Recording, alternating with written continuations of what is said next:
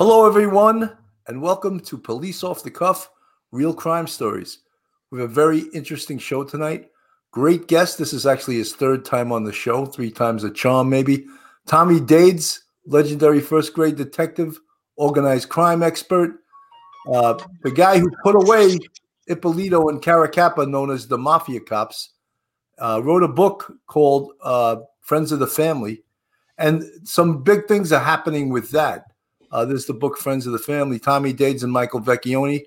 Uh, the show is going to be made into a TV series. And so Tommy Dades probably won't talk to me after that once he gets his Yeah. first residual check. But as a guest host tonight, we have fan favorite Brooklyn native Joe Pesci lookalike Phil Grimaldi. Phil, welcome to the show. Am I here to amuse you? Am I here to make you laugh? Yeah, back the so funny, Bill? What the hell is so friggin' funny? How you doing, Billy? Thank you for having Pretty me back. good. You know something? When people listen to the show from other states and other countries, they're like, "We love those New York accents." Well, we got two Brooklyn accents and one Manhattan, Long Island accent, so we're going to confuse everybody. But uh, Tommy Dades has some uh, really great uh, stories. This is almost like I should call this War Story Tuesday. But uh, Tommy Dades is going to tell us some stories from his uh, wonderful 20 year police career and then five year working for the Brooklyn DA's office. So, Phil, I know that you have a few questions you want to ask Tommy in regards to some of his cases. Just go ahead and shoot, buddy. Well, first off, I got to say, when I was in, uh, when I first went to the bureau in Brooklyn South, Tommy went to the six eight. I was in the six zero in Coney Island.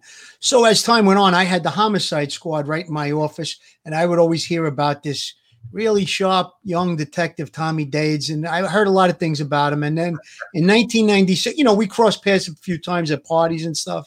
We spoke, but then in '96, I went to the six eight squad, and then I got to see the real Tommy Dades in action. And let me tell you, he was all business all the time. Uh, he did a lot of great things in Bay Ridge and, and just in Brooklyn in general related to organized crime. Uh, anything that happened in, in Brooklyn, it happened to be in that area. There was always a connection to that area. So Tommy was right on it. And, you know, I, I was talking to somebody recently. I said, Tommy had a clear over 100 murders. And then I asked Tommy, and we think the number was right about that, right, Tom? With all the time Yeah. that you had in Bureau and Intel? Yeah, not all not all to do with me, all to do with like team and group efforts and cases, you know, where guys came in, cooperated. Um, we had one guy came in and uh, gave us information on 25 homicides, just one, you know. So So, so that's clearances right there. That's Well, 25 we right go- there. God rest his soul, John Nelson and the Homicide Squad. Uh, you know, Danny Cerentano from the Cold Case Squad's always finding these these blue fives with me and John Nelson on them, either with collars or you know ECs on on, on cases. And he, I don't even remember half the things me and John did, but me and Let, John. let me just clarify. Let me just clarify. An EC is called in the NYPD is an exceptional clearance. What it means is that the case is cleared and closed because maybe the perpetrator is dead or uh, some other facts that they they close it out. Sometimes it could be justifiable, but it's it, it's exceptional clearance. EC, we call it an EC. Those poor dead perpetrators get all these cases slapped on them, you know? Well, sometimes too they could EC it if the guy's in jail for 150 years. Good chance he's not coming out, so they'll EC it. and- Right. And the DA doesn't want to spend the money to prosecute a case where the guy's already in jail forever, right? Right. But right. sometimes people, the family members, like to see the guy get convicted of a You case that involved. it was nice because you were able to, you know, when you get these information on what happened to somebody's loved one who, you know, uh, nobody knew about, you know, no one had a clue. Sometimes there wasn't even a body. And uh, then you get these guys that come in, and, you know, a lot of times we put the case together and collar them. And sometimes the guy was already doing 150 years, or sometimes that guy was dead. But at least you could go to the family and they can have some closure on what happened. You know, somebody there's two instances right off the top of my head where there were two bodies that we knew who killed them. We had everything on them, and they built, you know, where they buried them. They actually built like mall strip malls on top of where the bodies were buried, and you couldn't even recover the bodies for them. You know, You know, it's funny when you talk about uh, some of the mob expressions and the you know um, one of the things was the golden age of the mob. Do you know what that was? That was uh, Philly told me they had. I probably wouldn't have guessed that. Me, I would have the golden age of the mob. I would have said probably was uh, you know uh, back back in the, the, the 60s and the 70s, but uh, that was before RICO. That's right. I did that. You know, you passed. The, I the thought you were going to Honorable fail. Rudolph Giuliani, who instilled it, and he got that from what I understand. He reading the book um, uh, was it Men of Honor by uh, Joe Bonanno, and that's what gave him the idea to put it together. He was the first one to utilize that that law where he did the the heads of the five families. You I know, knew I knew Tommy would get that one. I, I, I thought he was going to fail. I tried to come with a question out of left field, but he, he did his homework. He was studying this week. I Wait, think. I got one for you, Bill. I just got one quick one for you. You know what a boudel is? no, I don't. Oh, I got him. It's the same thing as a Donnybrook. You know what a Donnybrook is, yes, right? of course. Yeah. Same thing, same That's thing. the, that's the Irish version, the Donnybrook. Right, right. Big drawl. In Italian, we say, "My God, it was some boudel." That's a big fight. Uh, you know what shadrul is? Oh, of course. I worked for a Shadrul. I don't. I shouldn't say his name, but there was a I love that, sergeant in the eight squad that we nicknamed him the Shadrul. I love to say certain Italian words because coming out of my mouth, they're like, why is he talking Italian? The guy's Irish. I said, look at that shadrul, you know? I love that. Oh, I use Shad- Shadrul a lot. There's a couple other ones I use, but I don't want to get vulgar. You know, Tommy, I wanted to say, you know, we we had Larry Mazza on here. You know, I, I read his book. Uh, He makes me look like I crawled out of a sewer in the book. You know, it was a short, it was a short stint. You know, when I met him, it was a short stint in that gym. Um, and I ended up going to uh, Gramercy and Gleason's. I remember taking the train there at like 14 years old, you know, in Manhattan when Gleason's was in Manhattan. Bruce Silverglade owns it now, on Front Street. uh, But uh, it was a short stint, but that was the first place that I ever stepped into a ring. And as a matter of fact, the guy that actually I think really owned it was uh, a wise guy that was the 52 54 Golden Glove champion. He used to come watch me fight, and the U.S. attorneys and the FBI agents look, what's this guy doing here? But I knew him from boxing, and I knew his I knew his daughter, and I know his son-in-law very well. Was Angelo Defendis you know, and he passed away. But he was the 1952, 1954 Golden Glove champ, and he was going in the Olympics, and he broke his arm, and that probably would have changed the route that he went. He broke his hand, Tom. He broke his hand. his hand, yeah, Yeah, he had that uh, because I knew Angelo as well. He had that fracture that a lot of boxers they call it Yeah. a box. Well, now Najee gets them a lot. He had like Yeah. five surgeries over those. Yeah, but he was going to the Olympics and he had that fight, fractured his hand and his career. Yeah, I then- at, I was at his daughter's house, and I saw all his awards down the basement. I mean, he was, you know, he was a pretty. I made Bert Sugar announce announce that he was there, and everybody's looking at me cross-eyed. But my daughter's godfather uh, and him are very were very close, and he used to take him to some of my fights, and he'd come over, hey kid, you know, do whatever, and everyone would look at me cross-eyed. you, you know where he started boxing, Tom? Where? The gym in the six two precinct.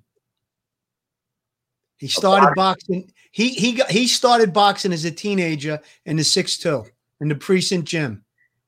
Oh, in the precinct gym. Yes. Oh, okay. Yes.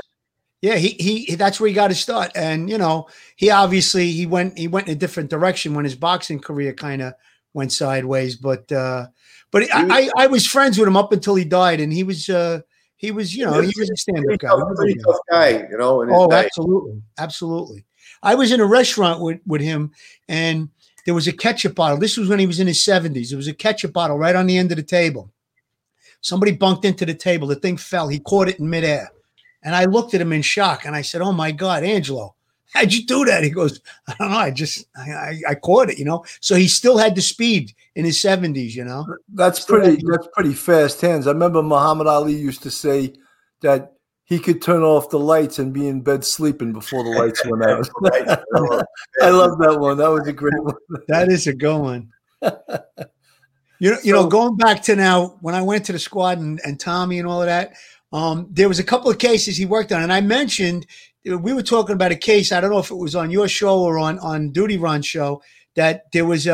a I think it was Duty Ron show where there was a, a homicide where no body was recovered and they charged it. And I said I referred to one of your cases, Tom, where Tom actually uh, made a made a collar for a homicide without a body I, more than once. Tom, right? Yeah, this you're, you're talking about Billy. Yes. Billy yes. Yeah, we they they ended up there was two there was two shots with that. It was uh, me, Gary Pontecorvo, who ended up being the head of JTTF eh, on the FBI side. Um, great agent, and Jimmy DeStefano was the three of us. And when Billy got killed, we didn't know who the shooters. We we had it. we knew you know who, who ordered the murder. You know there was no ifs ands or buts. It's a long detailed story, but uh, we end up convicting uh, Allie Boy Persico, who was the boss, acting boss of the family because his father was still alive, and uh, Jackie DeRoss, who had taken Billy's place as the underboss after they killed him. We didn't have a body, and we convicted them under conspiracy to kill him. They lost the trial. They got life. And then when they found the body and the shooters and you know everybody else involved, two of the two of the shooters cooperated and one of the shooters didn't. And the guy who ordered it directly to them, getting the message from Allie Boy and Jackie, uh, was on trial. And I guess the jury didn't uh, really want to buy the story, the actual people that pulled the trigger you know, over the people that ordered it. So they lost that trial. But we we convicted them on uh, the conspiracy. So, Tom, you think that as a detective, you worked as hard on mob murders as as John Q. Citizen murders? I worked, you know, in, you know, in a diversified, all kind of diversified, you know, cases. Um, you know, we had there was a there was 1992, 1993. I had uh, you know, in the six eight, you know, there were certain you know certain cases were high profile cases. You know, uh, the Home Reporter would have it, the Daily News. You know, the police commission actually reviewed one of the case for homicide folders. You know, um, and we had three going on that um, were really not, not none of the three were mob uh, you know, two. There was a triple attempted murder where um, guys like literally bad, and one was a cop's brother who died. Then this is all at the same time, within the same period of time, and then we had a a cop in a six eight and his brother drinking in a bar, shot seven times. They lived, and then we had uh, another young man that uh, his father was a retired fire lieutenant that was killed. Had all of that going, had six perps and all of that going on at the same time. It was nothing to do with organized crime. And uh, it took three years, but all six perps, you know, um, four, four to six pled.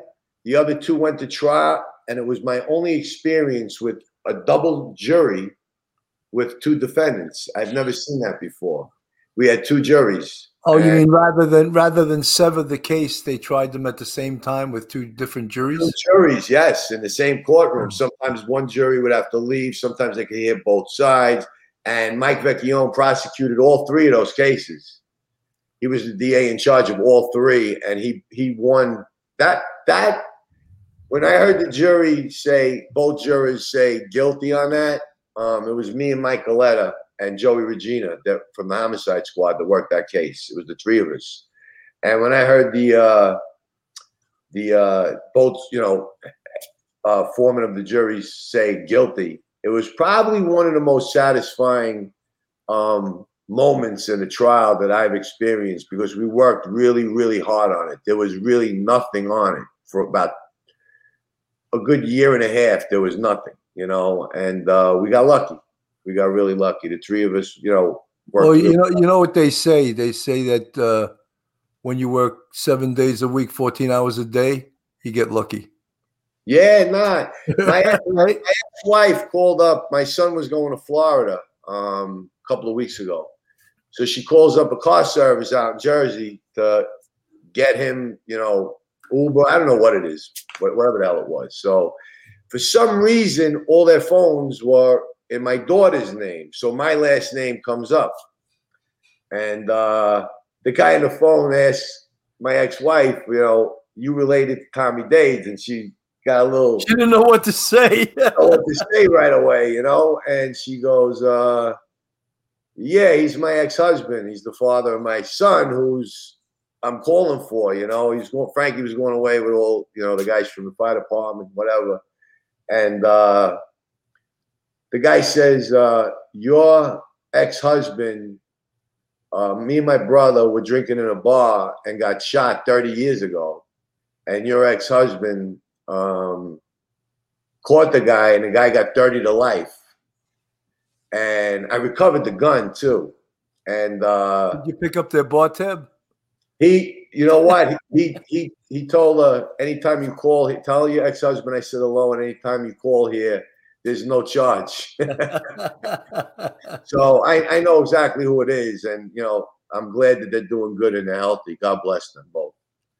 Wow, man! When when stuff comes back like full circle like that, you know, it's uh, it's pretty satisfying, right?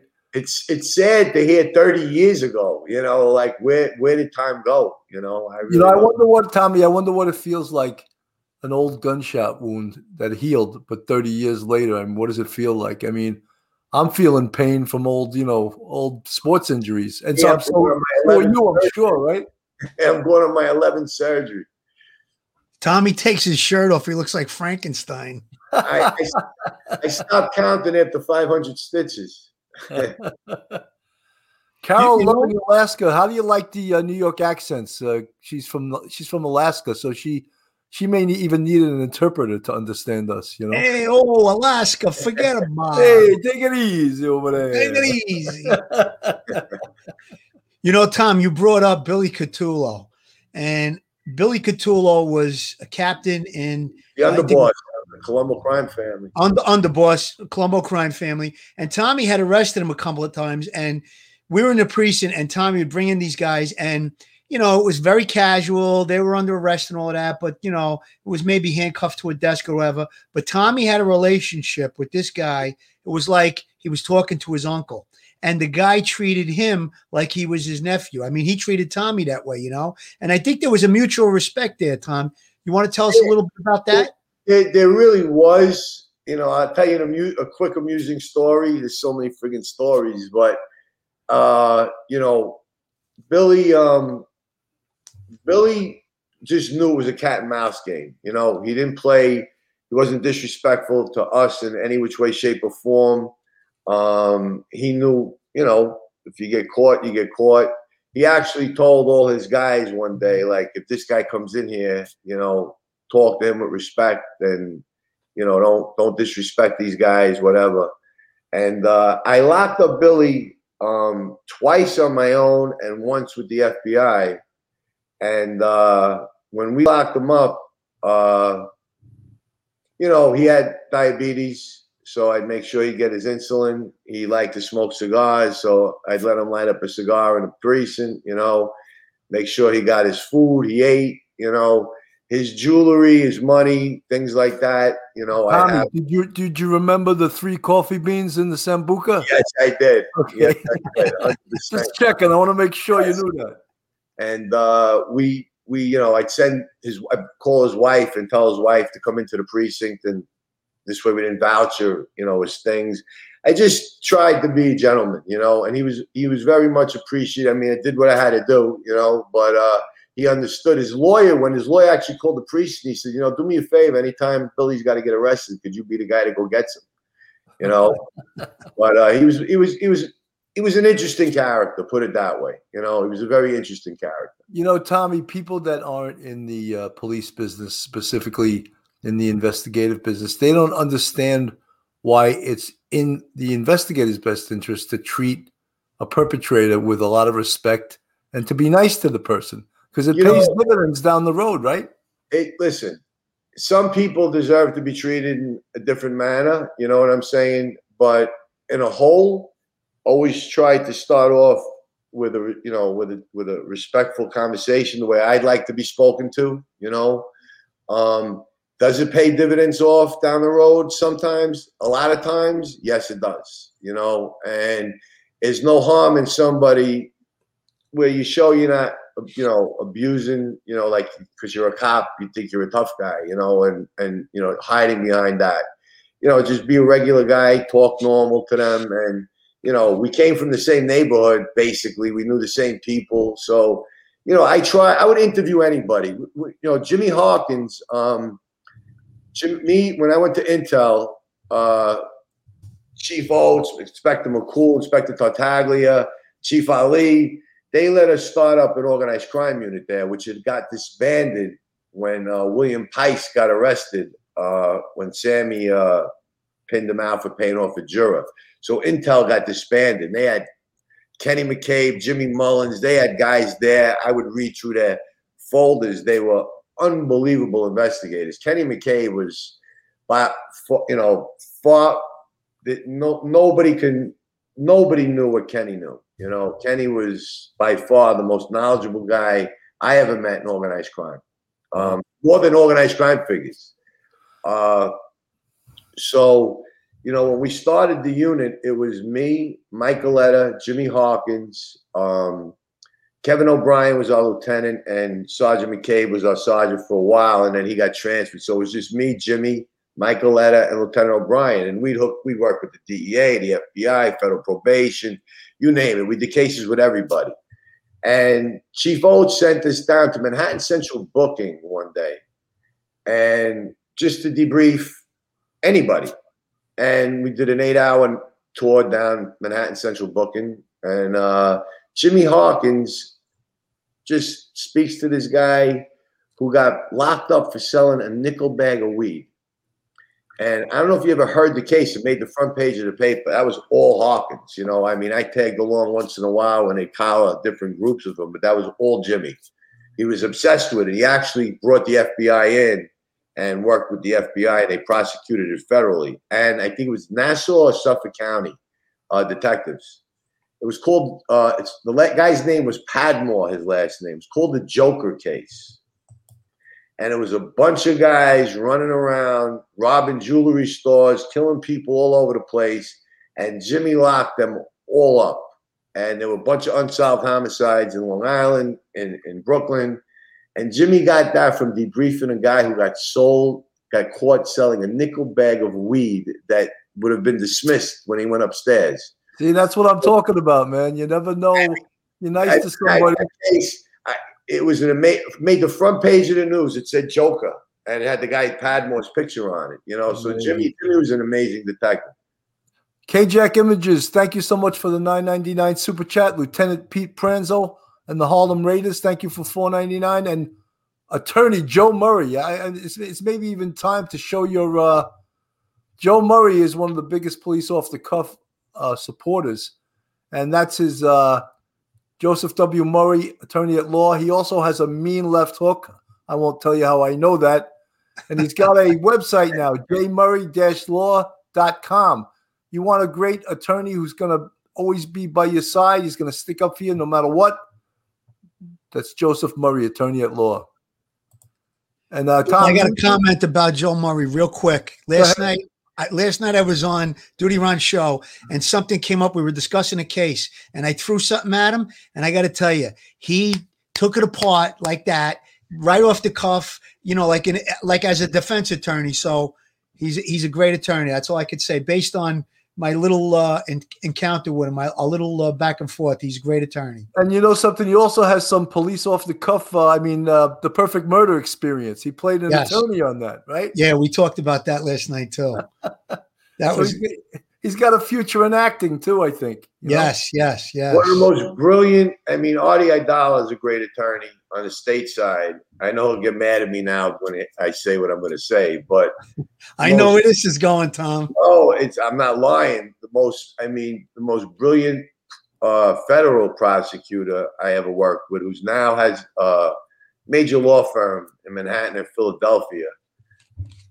Bar none, James Walden. Um, didn't come, didn't grow up with a silver spoon in his mouth. Uh, he finished, I think, first in his law law class. Worked his way through college. He clerked for a federal judge in Philly. Got a job in the Eastern District, and uh, ended up the chief of the organized crime section. That guy would work 16 hours a day. I mean, w- one time we, me and him, I just read off the information that like four cooperating witnesses gave me, and in like 60 seconds, he typed off an indictment where two wise guys pled guilty. You know, because it was he was that good. You know, he beat Jerry Shargel. He beat Ben Brafman. I don't think he ever lost a trial as a U.S. attorney. I don't think he's ever lost one as a defense attorney. One of the most brilliant and humble guys that you ever wanted to meet in your life. But amazing, amazing attorney.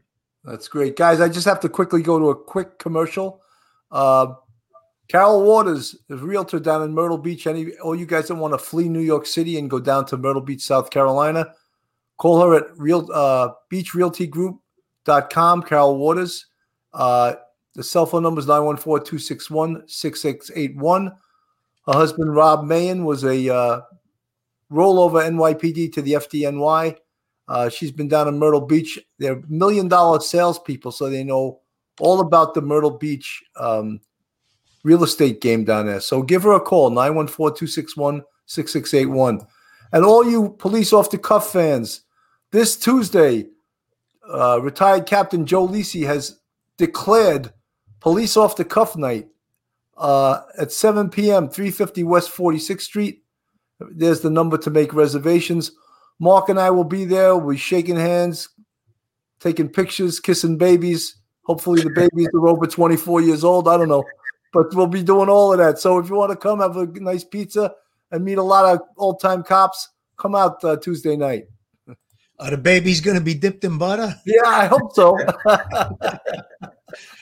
that's an that's a police off the cuff uh, thing. They have a, a, mug dipped in butter or something, right? Right, Bill. well, it came from saying that cops that were on the job that had a charmed career, we said their balls were dipped in butter. that's where that came from. yeah. Oh boy. So to clean it up on the mug, we just put dipped in butter. So you know, yeah, yeah, yeah. People hey Tom, I just I wanted to go into a story I remember in, in the six eight. Um, we did a uh, well, not we. Tommy did a case called Operation Little Caesar, where they arrested forty guys at once. We had like uh, we did the whole thing out of the uh, Fort Hamilton Army base. We had like over 300 detectives, guys from the DA's office, FBI, DEA, and we arrested 40 guys simultaneously. And then shortly thereafter, Tommy started getting th- death threats from one of the guys. So I don't know. You want to pick up the story, Tom? Yeah, that was a case. Um, Brooklyn South Narcotics was involved.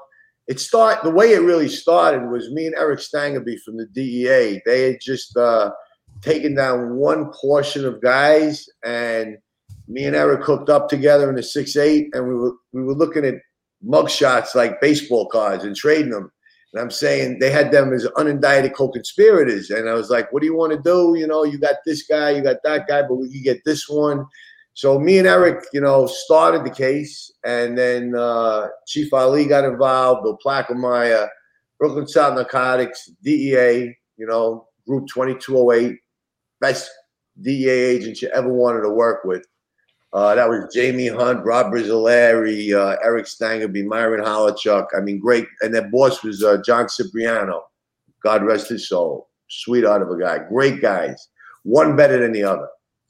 And uh, we locked. I, I, told that. I think we told this story on the John Papa thing. I was. We were getting Christmas cards at my house with uh, pictures of me, my two kids, and my wife, and somebody machine gunning us all to death. And they kept coming.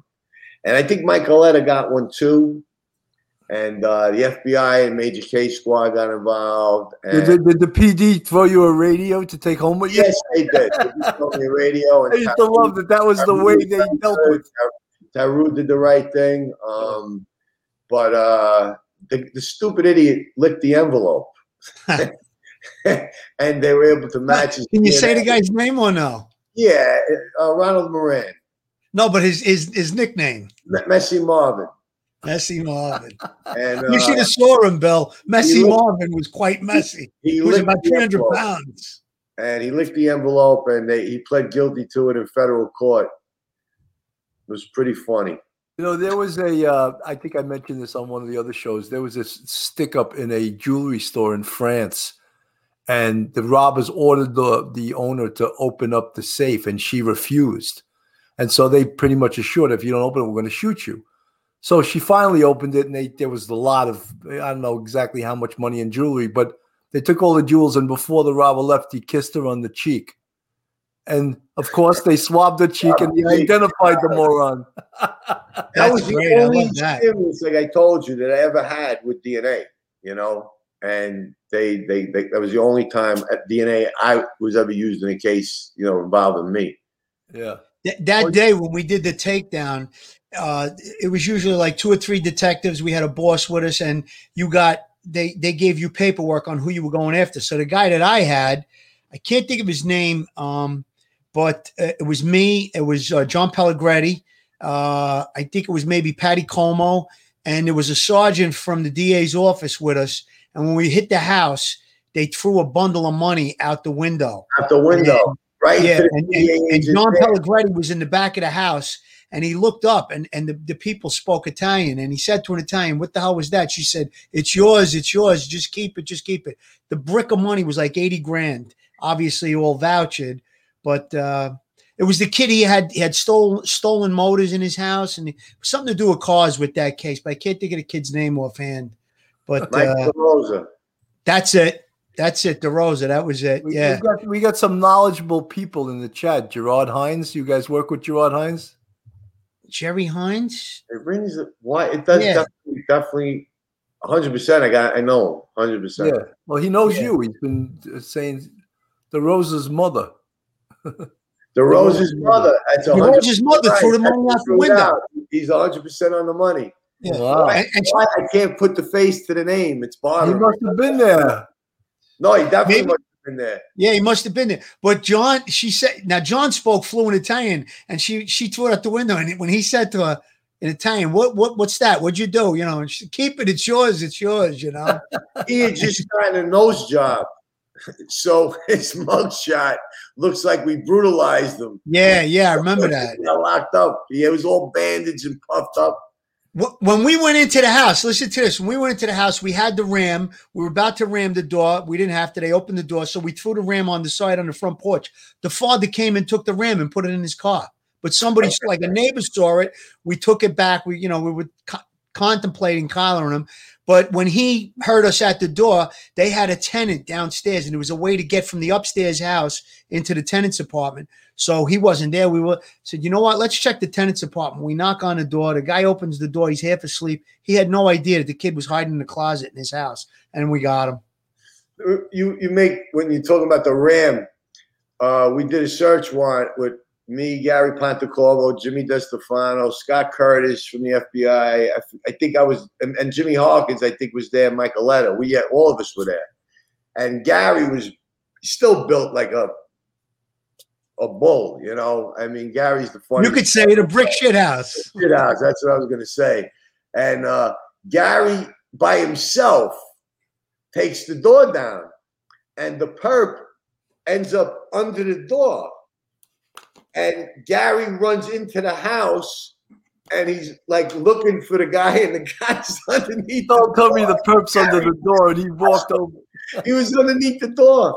He That sounds like he a cartoon. ram, almost hit me in the mouth. He dropped it on the floor after the door went down, almost broke Jimmy DeStefano's foot.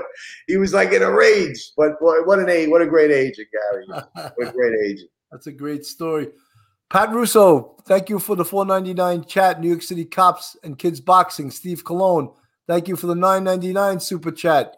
You guys are keeping us in business, but no one's throwing bricks of, of money out the window, but that's all right. Thank you so much for the super chats. You know, Tommy, one of the things that everyone, of course, is the most interested in, and I know you can't talk mo- uh, much about it, but is the Mafia cops, uh, Louis Eppolito and uh, Stephen Caracappa. And that really probably, out of all the cases in your career, even though at that point you weren't on the police department anymore, you worked for the Brooklyn. No, I was. I it started with me on the police department. Um, Okay, it started with you on the police department. and I finished it. The case finished when I was in the Brooklyn DA's office. Um, Right. That was a listen. You know that. You know, I, I just say this. Frank Drew, who's a DEA agent, was a F, worked for the FBI. He was a DEA agent, then worked for the Lawrence County DA's office. Joe Ponzi, um, uh, myself, Betty Hydell, the mom, uh, the, the prosecutors, uh, Mike Vecchione, uh, AUSA Henoch. There's just so many people and so many pieces to that case. Oh, and Timmy Timmy uh, Moran, who was a DEA agent in Vegas and worked the Vegas end of that case. Without Timmy, the feds are time barred, and we would have had to just go with one murder in the state, and we probably would have won. But they got hit with 79 counts in U.S. Attorney's office. what, weren't um, Eppolito and Caracappa held in Las Vegas on a drug charge? They wasn't drug. Well, that's the, what they got. What what what made the feds what they were time barred to keep the continuing enterprise going until that Right. drug buy was made. And Timmy Moran out there is the one that did it. You know, I mean, it's in my book, so it's nothing that I. Whoever read the book, or you can Google it. Right. uh, Timmy was the one that got that buy done. So when they arrested them in Vegas, that was on the complete indictment out of New York for the whole the whole case. And they get collared in Vegas, they get arraigned in Vegas, and then they get brought back uh, to New York. You know, I mean, they probably they probably thought that they were scot free and they had started a new life in Las If- Vegas, right? if it wasn't, all I could tell you is this much. You talk about relationships, and she wasn't too pleased with me, you know, when we first spoke. And I totally was able to relate to her, you know, being mad for a lot of different reasons. Um, but Betty Hydell is the only reason that that case re- resurfaces. Right. And a lot of people, when we approach certain people, I won't mention their names, you know, basically laughed in my face and said, you know, what makes you think, you know, you could you can do this? And I said, I don't think I could do it. I said, I'm just looking to take a shot at it. And uh, Frank Drew was a big part of it. You know, Timmy Moran, without with Joe Ponzi, Betty Hydell, the Eastern District. I mean, all Mike Vecchi, all these people that got involved in this thing. Um, without one peg, it doesn't happen. So Right. you You know, know, I- Tommy, I Did Jim wanted to Walden mention work this- in the uh, Eastern District at that time? I, I only wish that Jim Walden was the prosecutor on that case. You know, just for the relationship, it would have been a lot more fun. You know, Tommy Gerard Hines said Tommy arrested Tommy Kane and TJ Hines, my little That's- brother, but Tommy was a fair guy. He said. that's the guy. That's the guy. Yes, yes. I locked them both up. That was one of the cases I was talking about where the cop's brother died. Wow. So when when we're talking about it comes full circle, being nice to people comes Oh, back. 100%. But that was that was the case. That was the case. Bill, earlier you were asking Tommy if he gave his all on the mob cases as well as the other cases. And I think the difference, like when I worked in the 60 squad and I would go on a homicide and go to interview people, you know, there'd be cockroaches crawling. When Tommy was investigating a mob case, he'd sit down and have a nice black coffee and maybe a cannoli, you know. and he and he had and he had the picky and the cappuccino cup, you know. And he, It wasn't so much fun being in being in Operation Pressure Point, strip searching prisoners in the seventh precinct. Trust me. No, all kidding aside, all kidding aside, Tom- I I know for a fact because I worked with Tommy. He gave every case his all. He didn't he didn't you know say oh, I'm going to investigate this case because it's a mob case more than any other case. And I think we're all like that, you know, whether it's a drug dealer that's laying there dead or you know it could be an innocent person. You know, you gave you had you, you were uh, like you were in, entrusted with The only You had to case sorry, we- the only case I'm sorry we made collars on, and I'll say this not I really don't care, that should have just been left dormant was the Gus Farace murder. We locked up the guys, you know, we made collars on the Gus Farace murder. That's one that could have could have stayed, you know, unsolved for the rest of the for the rest of eternity, as far as I'm concerned. Hey, when I heard Sammy the Bull said that kid had no respect, I was like, uh oh. oh they want him no dead just as much. he was not Cosa Nostra. Yeah, he was, he was, uh, what he did. Oh no, you know what he did? He he flirted with Sammy's wife. I was like, that's got to be a death Well, I'll tell you something. There's a there's a there's a he went away for killing Gus Farace went away for killing uh uh a young man on the beach. Um and he was doing time for I think they got him on manslaughter. And then he kills Everett Hatcher, the DEA agent, God Right. rest his soul. But there's another murder that I won't get into it because I left it. It, it didn't pay to. Um, Gus Farace was dead, and one of the guys that he did the other murder with, I locked up. He got 27 to life on another murder, and uh, so he was Gus Farace was a bad guy, a, a, a real bad guy. And that murder I'm talking about, nobody even really knows about. But he's dead, and the other guy that was with him that did it got 27 to life. So they're paying their price for the murder that we didn't lock them up on, and there's reasons that we couldn't. You know, now, Gus Farace was was an associate. He wasn't a made he guy. wasn't a main guy. He was an associate of Jerry Chilli, who was a captain in the Bonanno crime family.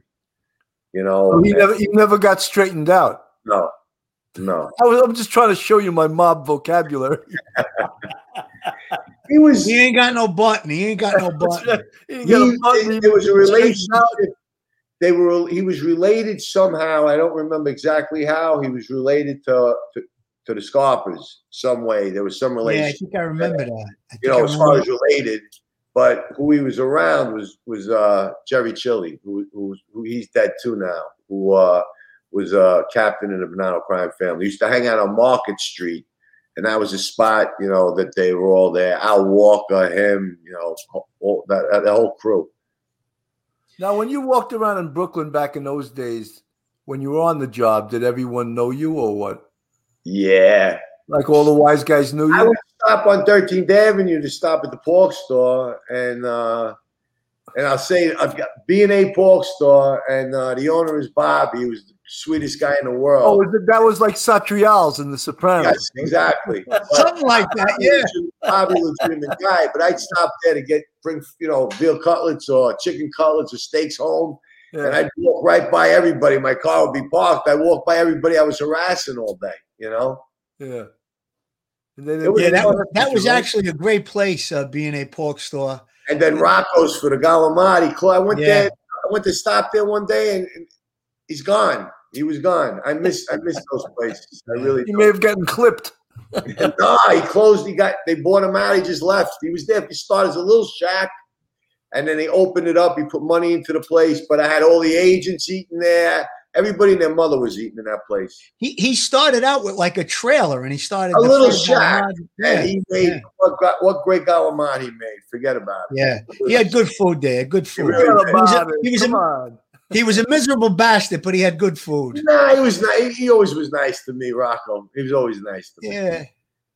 So so. Hey Tom, I remember I was still in the 6-0, the Colombo mob war was going on, and uh there was a shooting, and I responded to Coney Island Hospital. It was Boba Malpizzo's son. son. I And then- fought him. He was a fighter. I actually fought Right.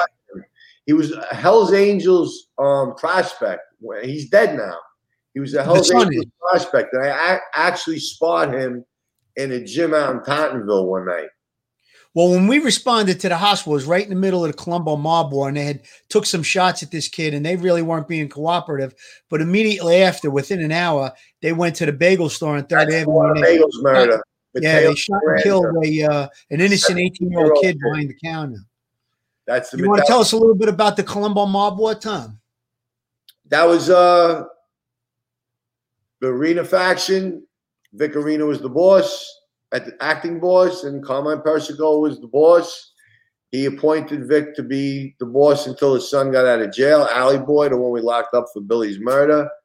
And they made a move on Vic and try to kill him instead of just letting him depart, you know, step down nicely. And uh that's what started the war. They, he caught the move. They didn't get him. The people that tried to get him got nervous, ran to different people, and it was. You know what? When you look back in hindsight at that war, it destroyed the Colombo family back then because, first of all, a lot of people died. a lot of people went to jail forever, and a lot of people cooperated. A lot of people cooperated, and uh, it really decimated the Colombo crime family badly.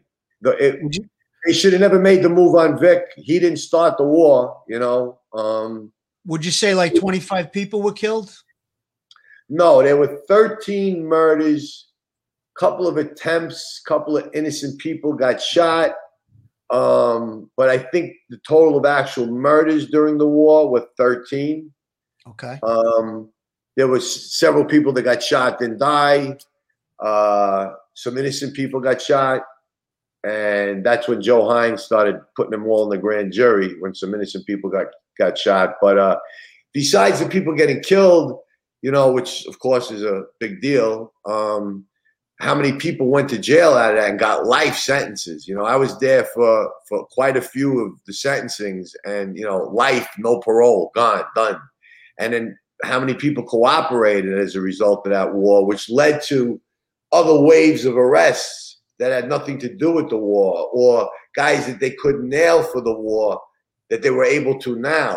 God knows how many collars came out of that war. I was there for the first big takedown with the FBI. And we, me and Nick Trafficenti took the door down on the shooter who killed Matteo Speranza. And uh, they locked up, uh, I don't know, 20 some odd people that one day. That was the first wave of the takedown. It was us and the FBI. Hey, Tommy, with all this talk about murder, Duty Ron got nervous, so he gave me a $10 super chat. Thanks. He was afraid he was afraid he was gonna get whacked, so he gave me 10 bucks. That was. Um, Uh, know what to say. You know what's amazing, and I read um, Larry Mazza's book, The Life, and this really the same thing happened with Gotti and with uh, Sammy the Bull. Is that the top guys expect the guys under them to take the hit, and when when they're talking, they want to, the, the feds want them to do forty years. No one's taking that hit. Well, I'm and gonna that's tell you something. You know, with Sammy, it was Gotti that wanted Sammy to take the hit for him. Right, He right. He, you know, he wanted Sammy, like Sammy wanted to, you know, defend himself, and Gotti wouldn't hand over any any of his transcripts of anything, like to help Sammy build a case. And he's basically playing chess with Sammy, thinking like, you know, he's saying, I was important. I need to run the family. The family can't survive without me. You're gonna like, in other words, you you you take the hit, and I You take the let me fall. try to fight my but, but the, the hit would be like forty or fifty years. and what John did was John played chess with Sammy, and Sammy checkmated him. You know, Yeah. But the That's same thing really put it. happened with Larry Mazza and Greg Scarpa and all that stuff. They wanted him to take the the hit too. well, when Larry found out the truth about everything, you know, besides, I mean, listen, Larry, you hear the way he talks, you hear the family comes from, you hear the track he was on. That wasn't that life wasn't for him. You know, how he, you know, we well, we know how he got caught up in it. How he got went from that though to actually the war is where he actually became violent. You know what I'm saying? He was more of just a bookmaker and you know bets and things like that. But the war is what brought the violence out in him. And then when they found out that the guy that you know they were taking orders from and were afraid to get out of the life was cooperating, it kind of you know him and him and his partner Jimmy, uh, you know, decided like you know we're not we're not going to jail for the rest of our lives for him. Even though Larry did do ten years and he did a quite, I'm not sure, but at least half of those years or maybe more in the hole. Yeah, that's that's a tough thing to do, man.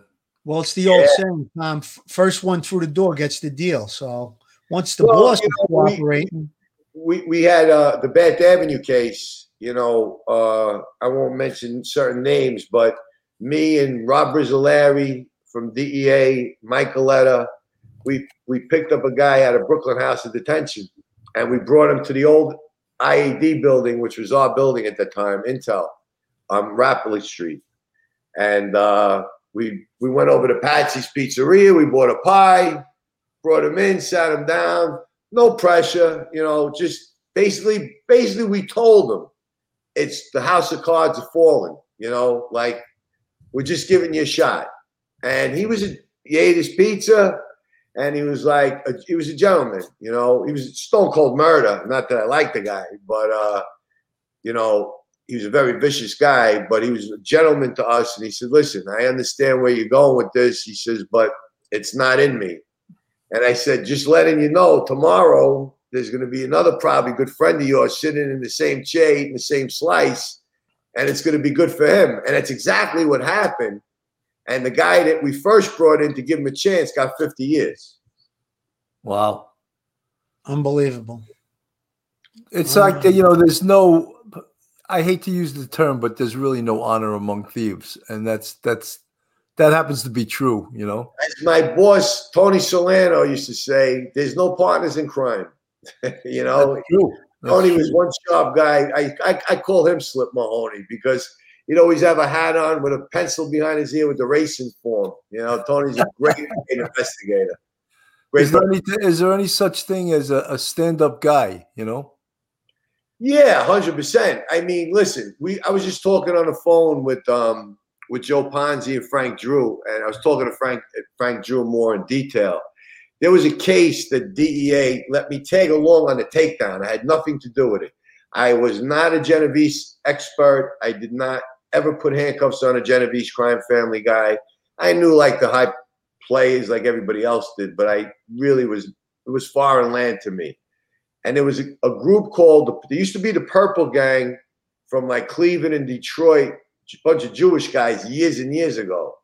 There's a Purple Gang that came out of Spanish Harlem, Span, uh, Italian Harlem, and the Bronx, and they were some were made Genovese guys, some were made Lucchese guys, and some were just not. They were associated with those people, but weren't with them major, major, major heroin traffickers, major hijackers, and it was a father and son thing. It was a group of guys from back in the 30s that started it. And I went on the takedown of Rob Brizzolari and the group 2208, you know, uh, from DEA were experts on Genovese guys.